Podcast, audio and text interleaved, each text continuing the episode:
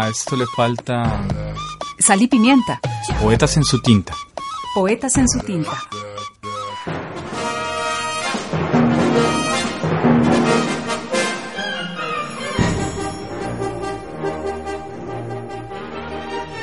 El poeta, dramaturgo y ensayista estadounidense Wallace Stevens nació en Pensilvania en 1879 y murió en Connecticut en 1955. Estudió en Harvard y ejerció como periodista en Nueva York. Harmonium, su primera colección de poemas, fue publicada en 1923, a la que siguieron Ideas de Orden, 1936, El hombre de la guitarra azul, 1937, Partes del mundo, 1942, Estética del mal, 1945, Transporte al verano, 1947, Las auroras de otoño, 1950, El ángel necesario, ensayos, 1951, Poemas completos, 1954 y Opus Postumus, 1957 y 1989.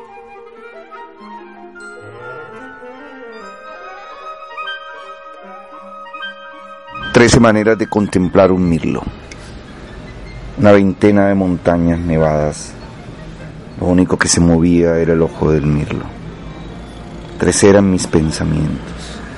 ¿Cuál árbol? Donde se posan tres mirlos. El mirlo arremolinaba en el viento otoñal. Era solo una parte de la danza. Uno son el hombre y la mujer. El hombre, la mujer y el mirlo son uno. No sé escoger entre la belleza de su voz o la belleza de sus insinuaciones, el canto del mirlo o el instante después. La escarcha cubría la ventana con un rudo cristal. La sombra del mirlo lo cruzaba en ida y regreso.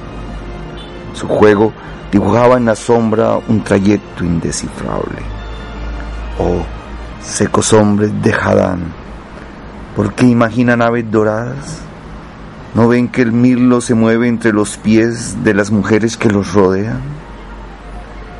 Sé de acentos nobles, de lúcidos, ineludibles ritmos y también que el mirlo está presente en todo lo que sé. Cuando el mirlo estuvo fuera de vista, indicó el borde de varios círculos.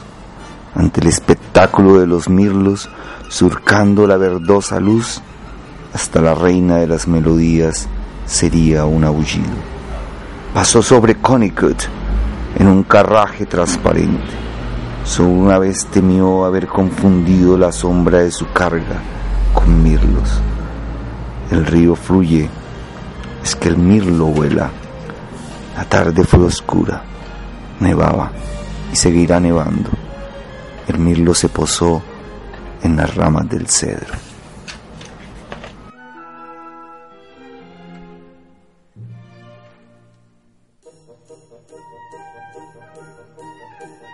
Calificado por Paul Auster como el más francófilo de los poetas de Norteamérica, considerado por Harold Bloom como uno de los grandes de esa nación junto a Whitman, Dickinson, Frost y Eliot, y como el más fuerte dentro de su vanguardia poética, creador para Octavio Paz de un lenguaje cosmopolita y según el mexicano perteneciente con Eliot, Pound y Williams al momento de esplendor en la historia de la poesía del siglo XX, Wallace Stevens sobresale dentro de sus coetáneos como un escritor de una poética inusual.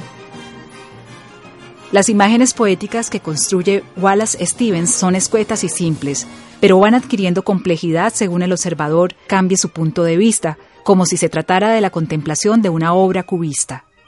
Más que describir visiones, el poeta las construye en un despliegue libertario de creación. Y en ese sentido, el hecho poético no parte de una experiencia puntual, sino de la posibilidad de una experiencia y cuyo valor estético supera la realidad. Edelmis Anoceto.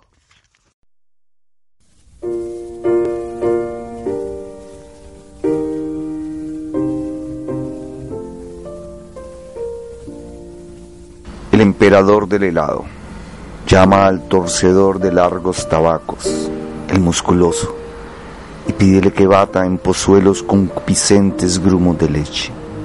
Deja que las putas se pongan los vestidos que suelen ponerse y que los niños traigan flores envueltas en periódicos viejos.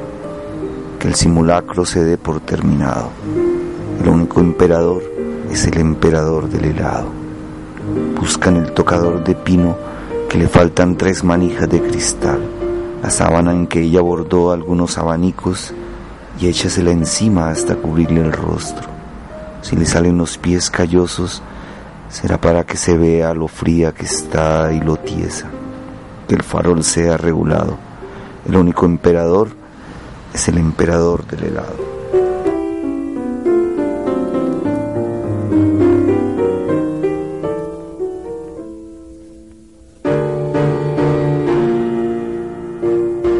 Dominio de lo negro. En la noche, junto al fuego, el color de los arbustos y las hojas caídas repitiéndose. Giraron en la habitación como las mismas hojas giran con el viento. Sí, pero el color de los pesados abetos entró a grandes pasos. Y recuerdo el graznido de los pavos reales. Los colores de sus colas eran como las mismas hojas girando en el viento, en el viento del ocaso se arrastraban sobre la habitación como al volar desde las ramas de los abetos hasta la tierra. Escuché sus graznidos, el de los pavos reales. Era un graznido contra el ocaso, contra las mismas hojas, girando en el viento, girando como las llamas lo hacen en el fuego, girando como las colas de los pavos reales lo hacen en el crujiente fuego, crujiente como los abetos, llenos de graznidos de pavos reales o era un gran nido contra los abetos? A través de la ventana vi los planetas reunirse como las mismas hojas girando en el viento. Vi la noche acercarse a grandes pasos como el color de los pesados abetos. Sentí miedo y recordé el graznido de los pavos reales.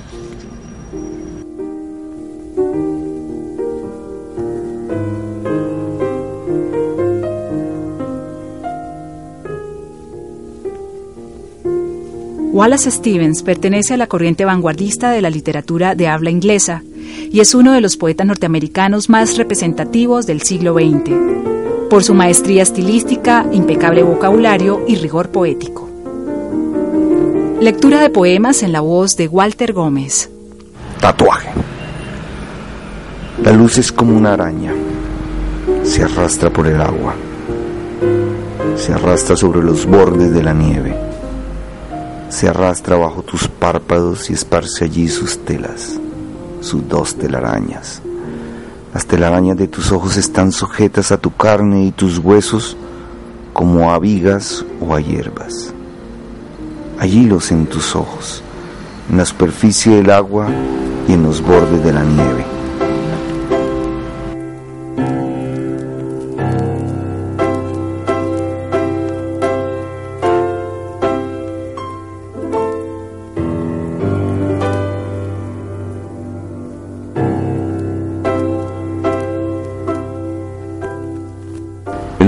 La guitarra azul. El hombre se inclinó sobre su guitarra. Un artesano más. El día era verde. Le dijeron, tienes una guitarra azul, pero no tocas las cosas como son. El hombre respondió, las cosas como son cambian en la guitarra azul. Entonces le dijeron, pero tócanos una melodía que no sea ajena y sea nosotros mismos una melodía en la guitarra azul de las cosas exactamente como son. No puedo expresar la redondez del mundo, aunque lo enmiendo como puedo. Canto al busto del héroe, grandes ojos y barba roja, pero no al hombre, aunque lo enmiendo como puedo y a través suyo casi al hombre alcanzo. Si cantar casi al hombre es perderse, con ello las cosas como son, digan que es el canto del hombre de la guitarra azul. Ah, mas tocar al primer hombre, poner la daga en su corazón, esparcir su cerebro en la tabla y extraerle sus acres colores, gravetear sus ideas en la puerta, sus alas abiertas a la ventisca, golpear sus vivos gritos, tocarlos, pirarlos, hacerlos realidad, sacudirlos desde un salvaje azul, rasgueando el metal de las cuerdas. Esa es, pues, la vida, las cosas como son.